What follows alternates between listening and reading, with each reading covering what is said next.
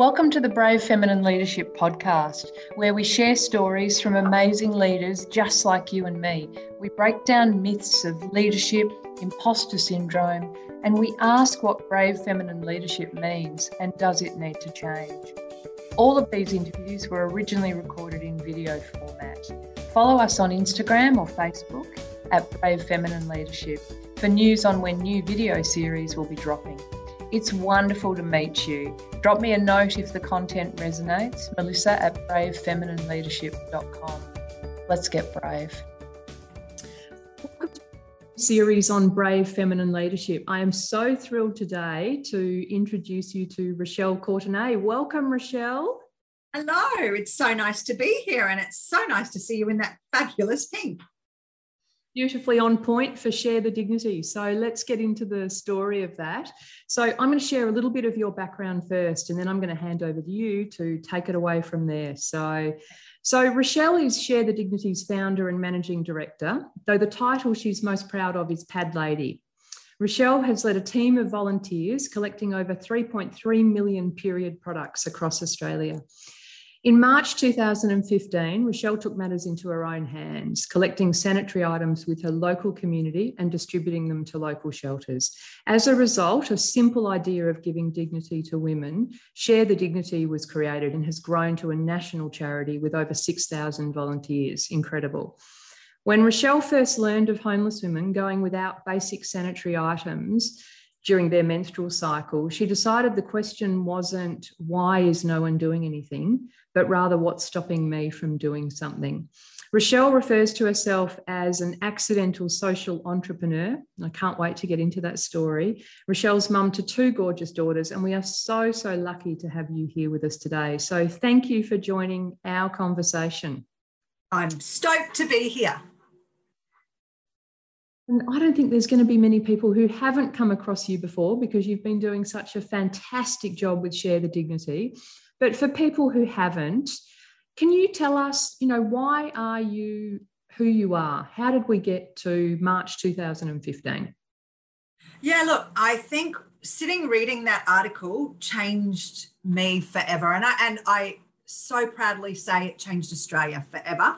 But to read that there were 48,000 women who didn't have somewhere safe to call home, I found that number extraordinary, right? But then to read that they were having to use socks and newspaper and wadded up toilet paper to deal with their period, to me was just barbaric. I could imagine that that happened in a third world country, but to happen in Australia, in the lucky country, and to be really honest, if I hadn't suffered severely from endometriosis, it probably would never have resonated so strongly with me.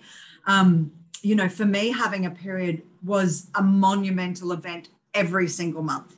Um, and I'm now a 50 year old woman who's had a partial hysterectomy and then a full hysterectomy. And um, I'm now clear of that. But then you go into a whole new realm of things that happen after that that nobody ever talks about. So to read that article and then think, oh, how do you just jog on from that? I couldn't, obviously. But then it wasn't the first article that was ever written.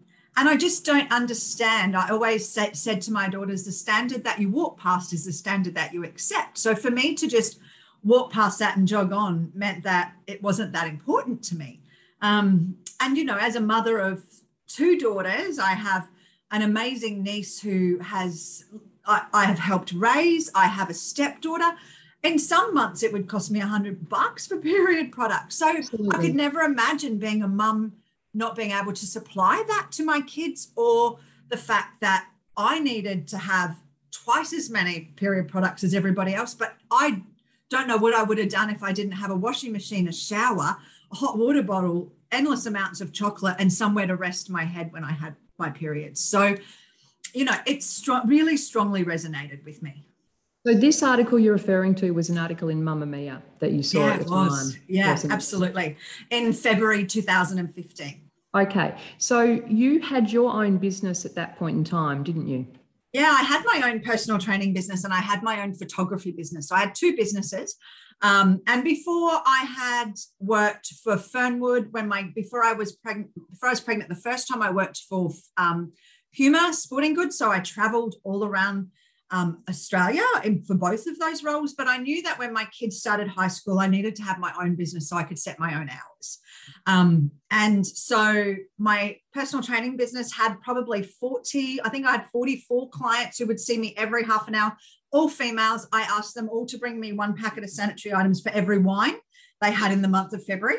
I did all right, clearly. I knew why I had constant clients. I was called the enter trainer. So not just a, not just a PT. Um, and, and I loved my clients, and some of them are still really precious friends of mine. Um, they can drink as much wine as they like now, are my rules. Um, but that obviously kicked off Share the Dignity and it helped um, make sure my job was always to make sure that there wasn't a woman in Australia who didn't know that the problem existed.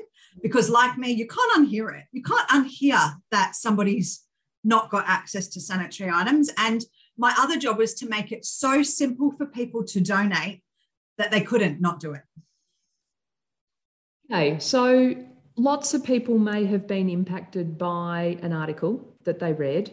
Um, and you know may have even thought about what can i do to help the problem. What do you think it is that makes you tick that you you kind of went actually i am going to do something about it. And then once you collected the first sort of set of pads from all of your clients how did it you know how did it go from there? Because there's an enormous amount of energy behind doing what you've done. Yeah. Look i, I never probably set out to do what I did. It was really just how do you not do it? So, to give you an idea, um, there was another lady who also started Share the Dignity with me. But as it skyrocketed and it rolled and it rolled, she just tapped out and said, I'm out of here. And I remember sitting there crying, going, How am I going to do this? And then I was just like, Well, no, babe, how are you not going to do it? Right? How do you say no to the woman you just spoke to? This is probably a really pivotal moment for me was that I spoke to a woman in Northern Territory who worked in a petrol station, and she told me a story about a woman who she knew was experiencing homelessness, who had bled across the floor, stolen pads off the counter, went to the bathroom, came out half an hour later. Um, and she said, What was less dignified, stealing them or letting her just bleed everywhere? And I remember um, the other lady saying, can't we just keep it the way it is? And I said, well, how do you not help those people? So for me, it was the next day she sent me a text and said, I'm out, you're on your own. And I literally went, oh, okay. You know, I kind of took it, had to take a big deep breath and go, oh, well, you know, how can you not? It was never not how was I going to do something. It was always just, this is problems too big and it was always there was always somebody else who was going to jump into somebody else's shoes anyway. It was a problem that people hadn't heard of before so they wanted to be part of the solution. And i think that was the whole reason share the dignity was so successful is that i knew i could never do it by myself. I always call it the people's charity. We have 6200 volunteers currently and every single one of them are why we are successful Okay, so how you you said that your job was always to make sure that people knew the problem existed. So how do you go about that? Yeah. Oh, look, I, I did have to obviously surround myself with amazing people who had skills. My husband is incredible and has played a pivotal role in this. So little did I know to have to share the dignity. So to collect pads and tampons, I needed to have a board of directors, a constitution, pay fees and permits in every state, licenses and insurances. Yeah. I had no idea any of that. I just thought we were going to collect pads and tampons and we were going to give, give them to the charities that we work with, right? Um, and that was really um, DLA Piper came on board really early on. Shane went to school with the managing director. They gave us $30,000 worth of pro bono work. Um, and that set us up to be to get the um, public benevolent institution, which was amazing um, and helped us really set ourselves on the way of what we needed to do. Um, very early on, we had real interest from Terry White Chemist, Coles, some big corporates, right? Because there was never well, not, I won't say never, but it's very rare that you can be a business and make money from a charity. People were going to walk into your store, they were going to buy products. Now, they weren't just go, going to go in and get pads and tampons. They're probably going to grab their milk and, or their drugs or whatever else, and they're going to donate the pads and tampons in your store. So that was always my um, niche piece that I always had um, for everyone right? So now we have Woolworths on board who collect for us in, in March and August, and they are in every part of the country. Everybody mm-hmm. knows where their Woolworths are. And we also get five cents from the sale of every sanitary item that they sell within those months. So that helps us to be able to share the dignity. But to get a big corporate like that on board and to use their voice as well has been incredible. So, where did the name come from? Share the Dignity was a name that came pretty much straight away. I, th- I actually think in the article it was it talked about dignity in itself. So our, you know, the whole idea was how do we share the dignity? How do we make sure that everybody knows about it? I remember my daughter was in grade, uh, I had daughters in grade nine and 11 at that stage, and they had more skills than I did. And they did up a little poster for me. You should see our graphics from back then. We all laugh about it now, but, um, you know, they were fundamental in helping us set up the Facebook page, do all of that sort of stuff. So when I set the Facebook page up on the 1st of March 2015, which we ironically call that our birthday because it was the first day that we set up the page. It was the first time that we started to share stories of where their people's donations had gone. Um, and it really just skyrocketed from there. So the business started through Facebook. The business wouldn't even exist if it wasn't for through Facebook. What would you have like if you don't think uh, if you think about what would you have done if it wasn't for Facebook? What taken a page out, an advert out in the middle of a page? That's probably why the solution was never available before, right? Yes. So it was all through social media. Remembering that we didn't have any we didn't have any money we literally just told stories. Ultimately, I think that our Facebook journey has been because it's been really raw. That storytelling of the women that we meet or the charities that we speak with are just really raw and real. And you know, every woman likes to pick up another woman making spelling mistakes. So they loved it. I was good at that. Because oh, at the end that. of the day, I was doing it on the run between clients. Like yes. literally, I would, my first client was 5.30 in the morning. So I got up at five o'clock. My first client was 5.30. They were every half an hour until 11.30 in the morning. Then I would go home, uh, literally throw food into my mouth.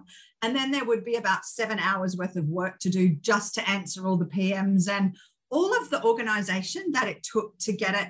I would sometimes go to bed at 11 and have to be back up again at five um, especially at the very beginning where we had no idea what we were doing. We were making shit up as we went, yep. ultimately. Yep. So there was no thought of, and I don't really have a risk head anyway. What is the worst thing that can happen? We can fail. Fail what? Fail the women that don't have anything already. I don't. That didn't. That didn't bother me. No. What skills did you you know when you when you think back now and i'm going to say it from a point of view of you know you might call yourself an accidental social entrepreneur but you know my goodness incredible success um, as a founder creating something out of nothing what's what did you bring to it and what would you say is your superpower? Yeah look i bought a energy and a passion to make a difference. I think that was the highest strength that i bought. I think that I had always coached netball. I'd always been part of being part of a team. So I'm a team, I would say I was a team leader. I can get people to do what we need to do. Mm. And everybody who's in a team wants to be treated with dignity and respect, right? So that was all, that's just you treat people the way you want to be treated yourself. So you would give them choices. No one likes to be dictated with what they want to do. And I still do it. You know, like if we have an intern here, I'll say, here's three different topics you choose what you'd like to do you're much better going to get a much better outcome from them if you give them the choice that they take an ownership on it. So when there were 74 jobs to do i'd say i wouldn't give them too many choices right? But here's three choices what do you what would you like to do? And then they would own that. So um, yeah i think it's that but really that tenacity that no doesn't really mean no and just ask another way and just keep going and going because i had personally i had nothing to lose um, absolutely fascinating. Now, I know, and we're not going to tell this story today, but you've been very open about your own background and your story and ups and downs along the way. And so, you know, there's no storybook kind of background there, but you haven't let that define you in any way, shape, or form. You've really created an incredible kind of future and platform. And one of the things I found on your website that really touched me deeply, and I think is really in line with the conversations we're having with female leaders, was a quote. And I'm just going to share that with the audience if I can. And then I just want to kind of reflect on it with you. So the quote is When women support women, it feels like nothing can hold us back. We may be weak, but we are also strong. We are vulnerable, but we are also invincible. We know fear, but in its face, we can be brave. We too often remain silent, but when we find our voice, we can change the world. So beautiful, and I know so heartfelt um, from you. I just, when have you felt fear on this journey? When, when have the moments been with Share the Dignity where you've felt any fear?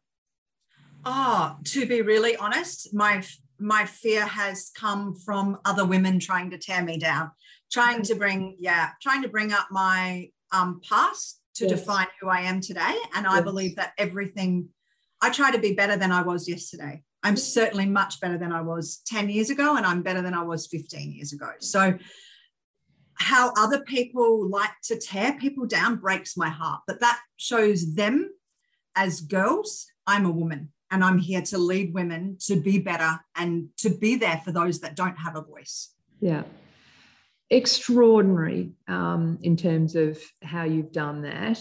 Um, what does brave mean to you? Um, brave means to me doing things that take you out of your comfort zone sometimes, but being brave for some people is just getting up every day and jumping in the shower. So, different, brave means different things to different people. But for me, it's getting outside of my comfort zone. So I will never, ever forget having to stand up and speak in front of 1,500 people. I hated public speaking with a passion. Now I get up there and I remember the first time literally being sick to my stomach. Um, but I had to submit what exactly I was going to say and I had to read it. And after that day, I went, you know what? I'm never going to do that again. If you want me to speak somewhere, I will get up and I will tell a story, but that story will be dependent on what day, what the way the wind flows. I don't care, but I get up there now and I speak a story that only I can speak. And it comes from my heart, and every story is always different. So I'm not defined by a piece of paper or a memory because I don't have a I don't have a very good memory. There's probably 70,000 balls in the air for me and trying to just concentrate on one particular thing is not my is not my strength when it comes to public speaking but ask me to speak about share the dignity and i will give take you on a journey. I'll make people laugh and i'll make people cry but i will be raw and i'll be honest. You, you. yeah. Yeah. Um, okay so let's talk about um, some of the moments along the way in terms of share the dignity. And i know that very early on it was picked up by em rusciano, rusciano i think um, yeah. and, and went viral what did that look like? You know, here you are juggling clients from 5.30 till 11.30 every morning and, and cramming this in between. Take me back to that day.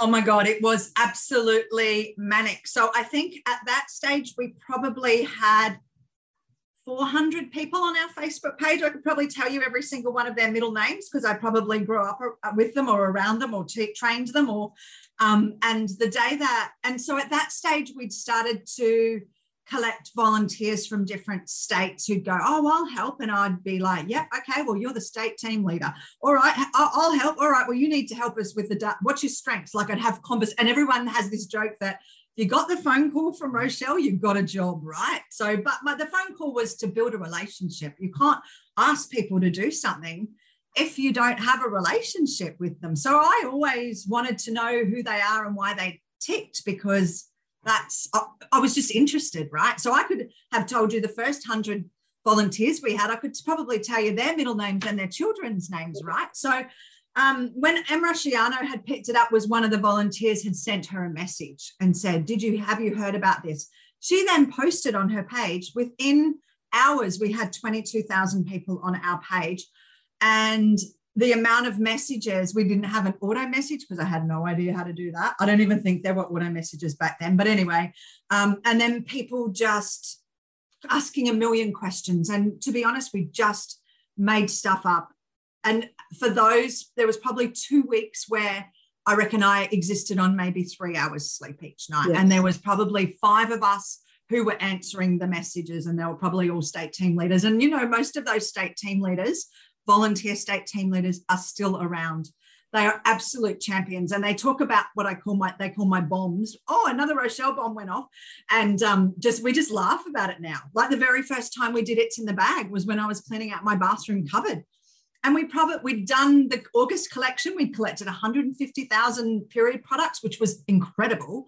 But then I was cleaning out my bathroom cupboard. I put the post on this Facebook page. Oh, maybe there were uh, maybe 40,000 people on that page and posted on it at five o'clock in the morning. By the time I had got home at 11:30, that had gone viral. And I hadn't told anyone we were doing it. I said, oh, we'll just make it up as we go along. Handbags were getting dropped off at volunteers' houses. People couldn't walk in their houses. The first year we collected 23,000 bags.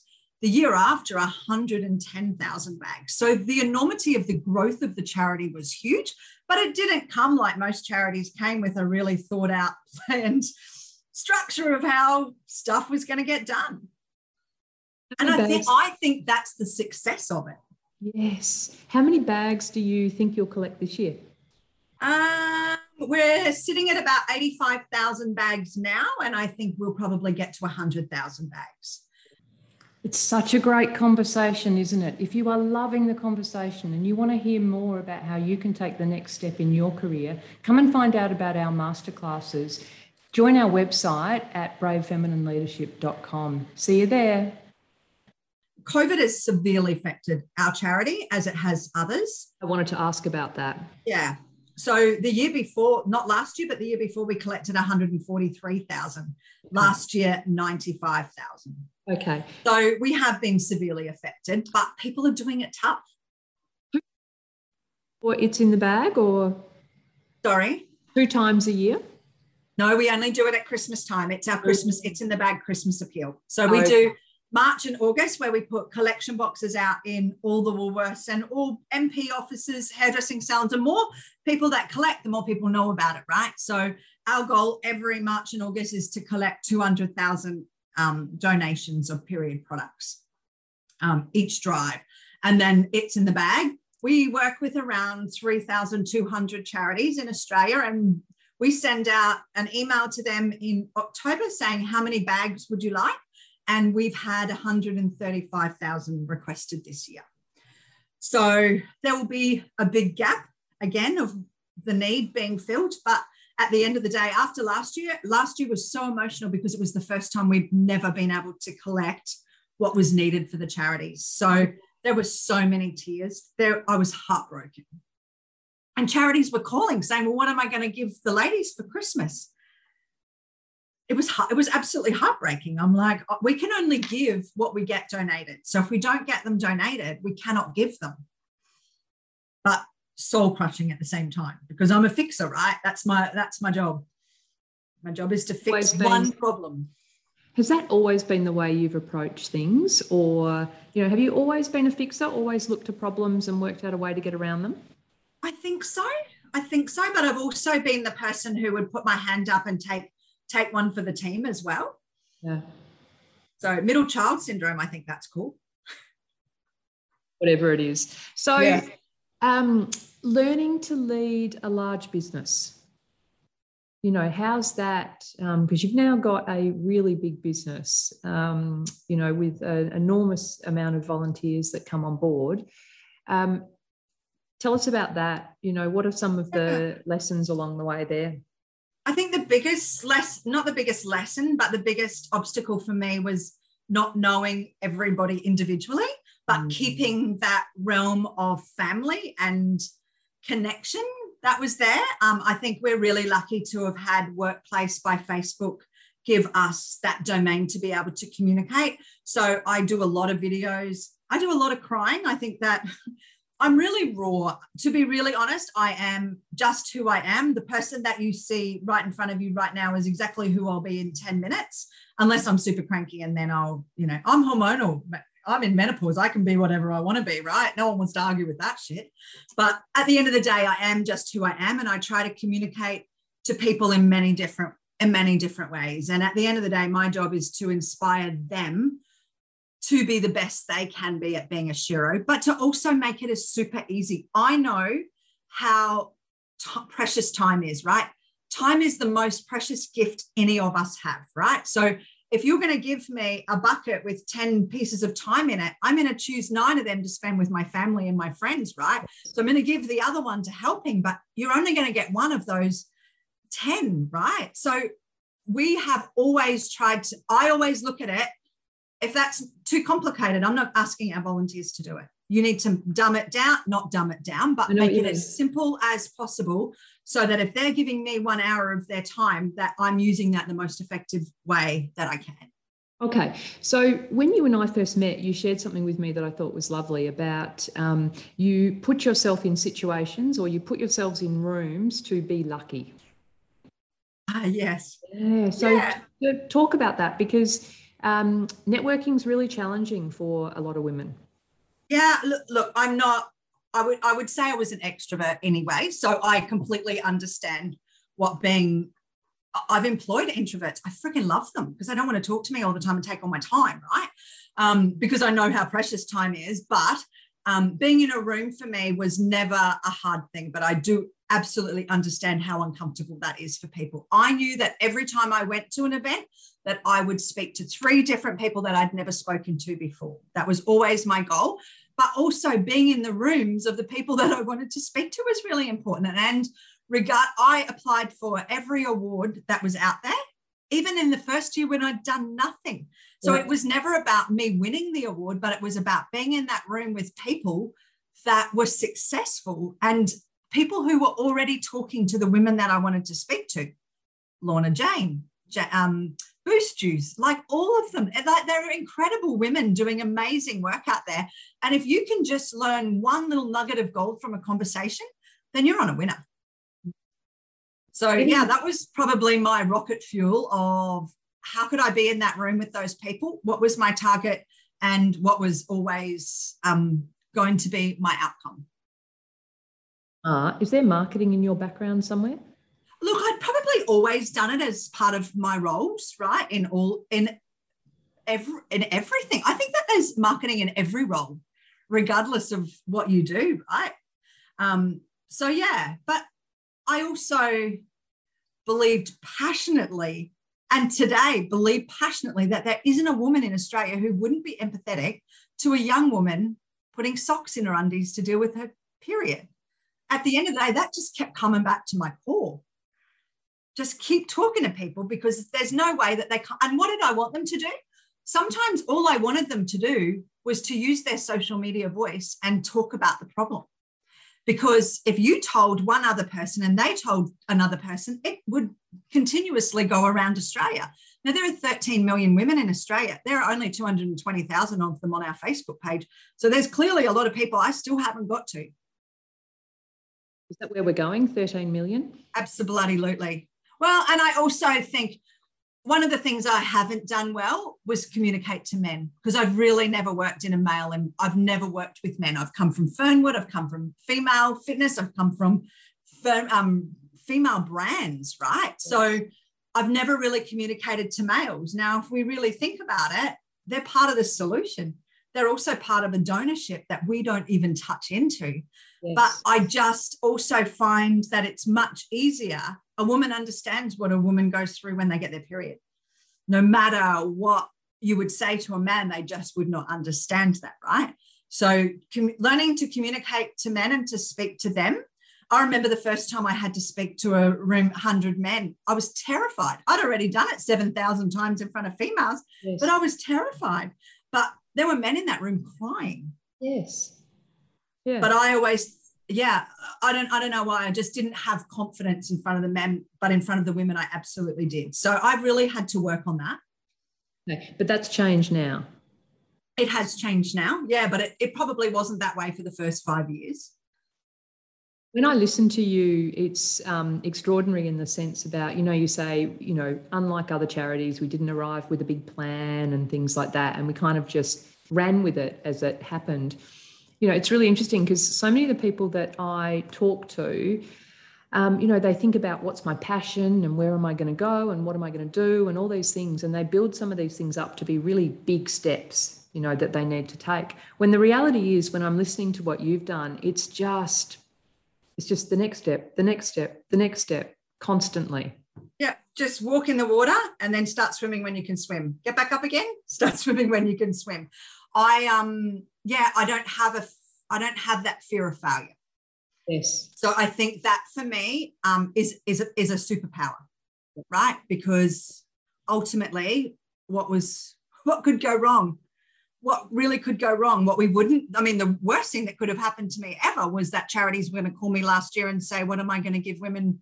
For Christmas, when we've been able to provide for them. Now I have a risk factor because now I'm fearful that I can't give you what I promised to give you. At the beginning, I promised any, no one expected anything from me. So I was like the dark horse, right? But now there are expect, but now there are, I'm planned within an inch of my life now, right? I have, I have very, very clear, strong goals now of where I can tell you that by Sunday afternoon, our Facebook page will have reached 220,000. I've always had very clear goals and I've always made them happen except for last year when we did not get the bags that we needed to get. Mm-hmm. So even I mean I set a budget every single year. Every single year it's on it's on the money. So it COVID threw me under the bus, ran over me and went back and forth for a couple of times like everybody else. But we just had to I mean we're lucky here we're a small team right so you're really nimble it's like okay well what do we do well this this is how we're going to change and navigate and i know that 2022 has some super exciting stuff that is going to take us from what I, st- I call, I've always called our charity in the form of it's a baby. Oh, we're in a pram now. Now we're at primary school. We're in prep. We're in primary school. Next year we're going to high school. So we're seven years old. We're in grade seven. We're going to high school. We're doing some big shit now, right? Yes. And and for me, it means that some people who've been on the journey to high school, they'll go in different directions. Yes. Absolutely. Do you think, um, from your experience, do you think anyone could have done what you've done? Yeah. Yeah, they could have. Yeah, absolutely. I don't think that, I don't think I'm remarkable in any way, but I also understand that I am unique. Yes. Um, and that I come with a passion that is very, I've never met anyone who's as passionate as what I am about periods in the world. It's like incredible. I wish it was an easier topic, yes. to be honest, but it's not. And you know what? You're only given what you can handle. In my first series, I spoke to Kristy Chong from Modibodi. So she's pretty passionate about periods too. So there's a few out there. Um, yeah. Obviously, not it's not in the charity space like you are, but um, you know the conversation I think is um, is happening much more, as is the conversation around menopause that were just subjects that weren't weren't kind of spoken about before. So um, I would just love to ask are there any role models that you have kind of, you know, looked to through your journey? Yeah, I think there are lots of different role models for me, and not all of them will be people that are in the public eye. Like, and role models are different for different people, right? So for me, I don't know if you'd classify it as a role model, but meeting a young woman who'd fled domestic family violence at the age of 14 and was living on the streets and had to steal socks from a laundromat dirty people's socks to put in her underwear to deal with her period, then ending up in, again in a domestic violence shelter at the age of 21 with a baby. She's a role model to me. She is tenacity at its strongest, right? That the will to live for her was much stronger than the will to die. And for that, you you can't beat that when somebody when somebody gets knocked down a thousand times and she just keeps getting back up again. Janine Allis from boost juice has always been a really clear role model to me. She is really driven and knows exactly what she wants yet she's she's she's kind and she's gentle and she's respectful to people. Like i find those kind of qualities really amazing. I have met some people through um, the telstra through AusMumpreneurs lots of them have been amazing role, role models for me in all different areas, right? Um, and for different reasons. I can imagine a lot of people look to you as a role model too. Uh, yeah, if, if they choose to. But yeah, look, do you know what? At the end of the day, I'm a I'm a nice person. I like me, and I will do the best for anyone who needs a voice. Fantastic. Rochelle, we are so lucky to have someone as passionate as you driving this. Um, I would just love to ask you um, it took a long time on your journey before you were comfortable actually acknowledging the role you played in this and taking a salary. You know, I know you and I yeah. spoke about that, and and you shared with me that you saw a TED talk that had an impact along as uh, together with your board. Tell me about that. Yeah, it was a TED talk where people. I, I actually can't we didn't have any staff and obviously my i'd given away my um, photography business very early on because I couldn't go back out and do photo shoots at four o'clock because I just had too much stuff to do. So, and then obviously, as Share the Dignity grew on, I think it was about the third year, it was just like I'd probably dwindled down to about 20 clients because I was never, I was never here. I was always doing Share the Dignity. And my board had said, I think it's time that you took a wage. And I said, no, I can't, you know, I can't, I can't. That's not what people need. And they're like, people need you to be in this full time is what they need you to be. Um, and then I, and then one of them sent me this TED talk that somebody had done that said, why do we feel like we should pay people in the not-for-profit less? Because their impact of work is far greater than it is in the corporate world.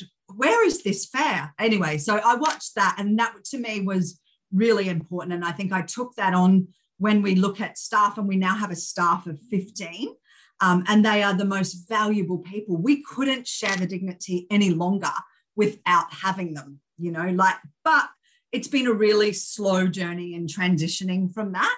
Um, but it is a big, beautiful beast, share the dignity now. So, you know, and I, I, I, funnily, I walk into a meeting, just two, myself and another staff member, and we sit down at a table with um, eight government officials who probably there's eight of them doing what two of us actually do. So we're still very under understaffed, under resourced, but at the end of the day, with donations dropping 30%, we're lucky to be alive and still floating. And at the end of the day, a sustainable business is what I need to have because there's still so many people who need us got a huge vision for this business. So, you know, share share that. Yeah, well, ultimately, I'd love to be redundant. So that would be amazing. But in order for us to be redundant, the government would need to take on board exactly what we're doing and to ensure that women and girls are afforded the dignity in life that we all take for granted, making sure that every school has access to sanitary items, every hospital has access to sanitary items, and they're available in all public toilets and places where women are, right? But that ain't going to happen anytime soon. But I will be advocating continuously for change for that because 173,000 women turned to homelessness services last year. More than 5 million Australians live below the poverty line. You've got to imagine that only a million of those are menstruating women and girls. That's not even the correct figure. But we only collect 200,000 twice a year. That's only enough to help 50,000 women for four months. It's not enough to have a major impact in Australia, but it certainly has put a dent on it. What we need to continue to do is to make sure that there isn't a woman in Australia who doesn't know about us. Um, but it's also, for me, now become a global issue. So, how to next year, we're pulling together a global period poverty forum, which will take place in Brisbane. It is pulling together all of the leaders from around the world to take learnings from each other, to look at what do we need to do to eradicate period poverty and remove the shame and stigma around the world using our voices to amplify the message around the world. So what we've done in this, yes. Wow. Which is super freaking exciting, right? So I've been doing mentoring of people around the world. And I every time I speak to them, they're like, oh my God, why did I not talk to you like a year ago? Why did I not?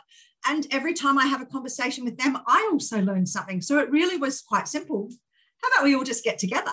How about we all just get together? And we do have zoom sponsoring it so it will be available in you know 30 different languages. So if you're in nigeria or you're in ireland and you can't get to australia then everybody will be able to be part of it. So there are 10 people on our um, content advisory board from all around the world doing amazing work in this space. So i'm really excited to see what impact globally share the dignity can have Amazing. The final question I ask of everybody, Rochelle, is um, in your um, from your perspective, what does brave feminine leadership look like, and does it need to change? Um, I think it looks different for everybody, and I think that people need to wear their own brave feminine leadership in whatever way they want to. For me, it looks like being raw, vulnerable, and honest, um, and to lead with your heart and your your brain and your gut your gut is always right, right? So I think sometimes we forget that the higher up we climb a ladder, I think we forget to trust our gut because we're so busy. An absolute honour um, and privilege to have the chance to hear your story, Rochelle. So thank you so much, and thank you so much for everything you're doing. I can't thank you enough for joining the conversation or letting us join your conversation. Thank you. I'd love to talk about periods all day.